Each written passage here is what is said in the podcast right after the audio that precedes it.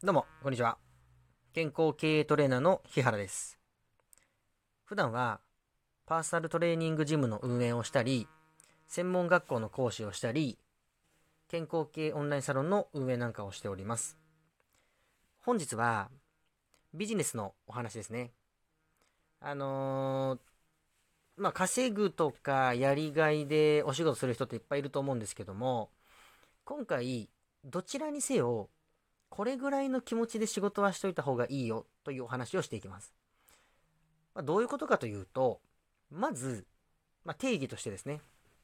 あのーお仕事ってまず2つ大まかにあるという定義にします。1つは雇用。まあ、つまり、アルバイトとか、えーまあ、社員とかね、あのー会社とかに所属をして、まあ、働いているというパターンと、えっ、と、もう一つが、まあ、独立して、まあ、個人で、まあ、えー業務委託でやったりとか、えーフリーでやったり、まあ、会社を起こしてやったりとか、まあ、いわゆる独立というパターンですね。えーという二つ、ちょっとその、うん雇用にしても、えー独立してやったとしても、まあ、二つのパターンっていうのをちょっと前提に、今回はお話を進めていきます。で、お仕事をする、まあ、目的って結局お金じゃないですか。あのーちょっともう今回綺麗事抜きにして、まあ、お話を進めていきますけども、ぶっちゃけ、お金じゃないですか。まあもちろんそれをどれだけ稼ぎたいかっていうのは人によってね、あの全然違いますけども、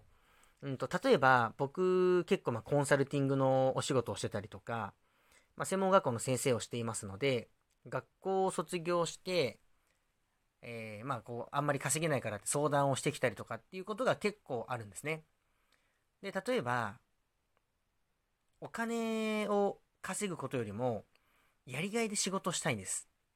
っていう相談とか受けたときに、じゃあ、これこれこういう流れで、こういうお仕事して、こういう場所に行ったら、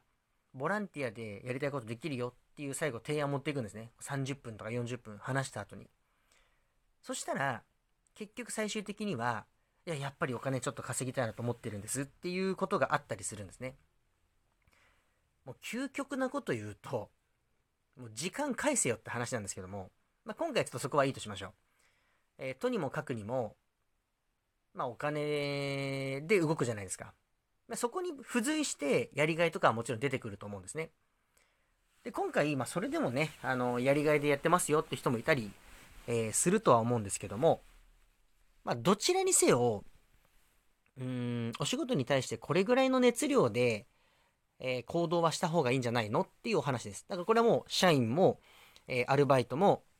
えーフリーでやってる人も社長も経営者も全員含めて。で、そしてそのやっていることに対してお金が目標でもやりがいが目標だとしても全部一律同じお話ですね。で、お仕事っとかをしていったときに、まあこれあのアルバイトとかも含めてですけども、やっぱりだんだんだんだんお仕事って慣れていくじゃないですか。で、その慣れていった時っていうのが、もう脳の活性が起きてないんですね。そうすると、まあ、例えば、えーより稼ぎたいなとか、もっといろんな人に、うーん、まあ、自分がやってる活動を認知してもらって、まあ、僕なんかパーソナルトレーナーですから、一人でも多く健康な人を作っていきたいっていう夢があるんですね。そうなった時に、まあ、僕の場合結構やりがいだったりします。お金の欲ほとんどないんで。でも、現実問題、お金必要なんですよ。ね。じゃあその、お金を稼ぐとか、もやりがいやっていくってなったら、まずお金を稼がないとやりがいなんか絶対無理なんで、ぶっちゃけ難しいお話なんですが、えっ、と、結局ね、アルバイトでも、うん、社員でも、うん、社長でも、これ全員そうです。えーフリーでやってる個人事業の人もそう。やっぱり、毎日仕事をやりきるっていう状態を作った方がいいと思うんですね。うんと、どういうことかっていうと、例えば、まあ僕はさっき言ったパーソナルトレーナーなんで、筋トレを例えば指導したとします。で、そこそこ、やっぱり筋肉の追い込みをしてあげないと、まあ、筋肉の成長って見込めないんですね。まあ多少ですよ。あの、その、最近の論文で言えば別に追い込み切る必要はないというデータはあるんですけども、やっぱり日常生活以上の負荷をかけていかないと、筋肉というのはやっぱり成長しないんですね。まあこれは大前提です。えっ、ー、と、言い換えれば、筋肉という細胞に普段以上、日常生活以上の負荷をかけ続けること、そして栄養をとって、まあ、例えば睡眠をとることによって、結果的に細胞が回復して、前回よりも筋肉が強くなるんですね。これ、あの人間の体、まあ、人間というか動物の体全員そうですね。昆虫ですら、まあ、筋肥大しますから、筋肉でかくなりますから、内骨格、あの、外骨格って筋肉中にあるんですけど、でかくなるんで。で、じゃあ人間の脳みそ、脳細胞っていうのはどうなのっていうところで、えっ、ー、と、やっぱり、うん、お仕事をするにあたって、新しいアイディアとか、まあ、行動力とかっていうのも、全部脳みそが担ってるわけですね。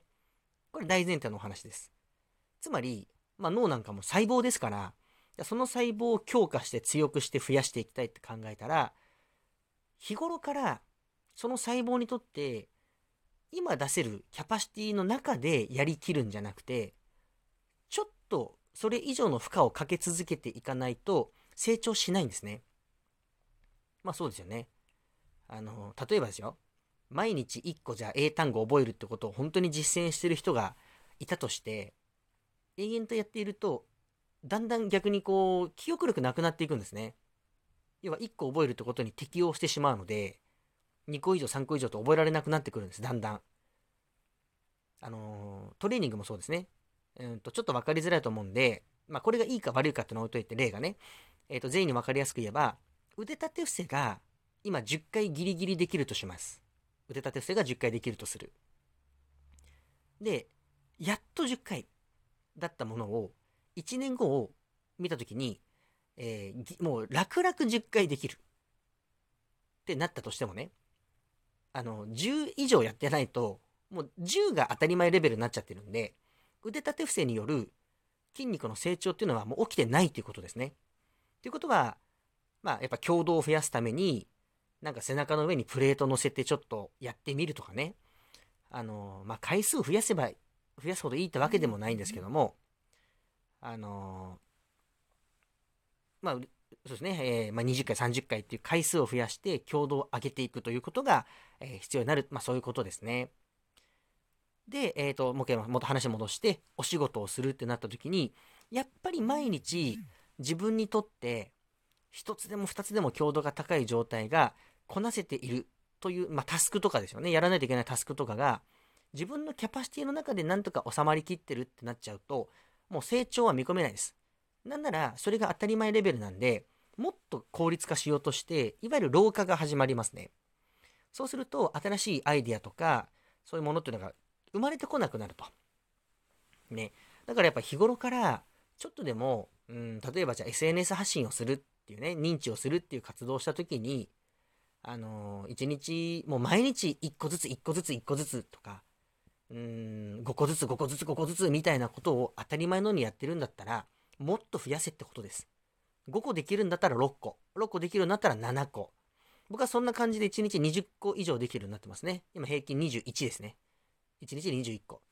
で、もちろんパーソナルトレーニングの指導もしながら、専門学校の先生もしながら、えー、有料のオンラインサロンの記事1日2000から3000文字毎日書いてます。そして合間にラジオを必ず収録すると。まあ、これが僕の1日のルーティンです。でも、全然苦じゃないんですね。僕が10年前に自分の姿見てたらこいつやべえなって思うかもしれないけども、今、当たり前のようにできてる状態から、やっぱりちょっと上乗せで、えっ、ー、と、じゃあ腕立て伏せ10回できたから、明日は11回やる。明日は、その次は12回やるっていうことをただ積み重ねてきてるだけなんですね。で、ようやくいろんなもの、いろんなことをまあ物事を考えられるようになったりとか、まあ、脳の機能の成長によって様々なことを多角的に考えることができるようになってると。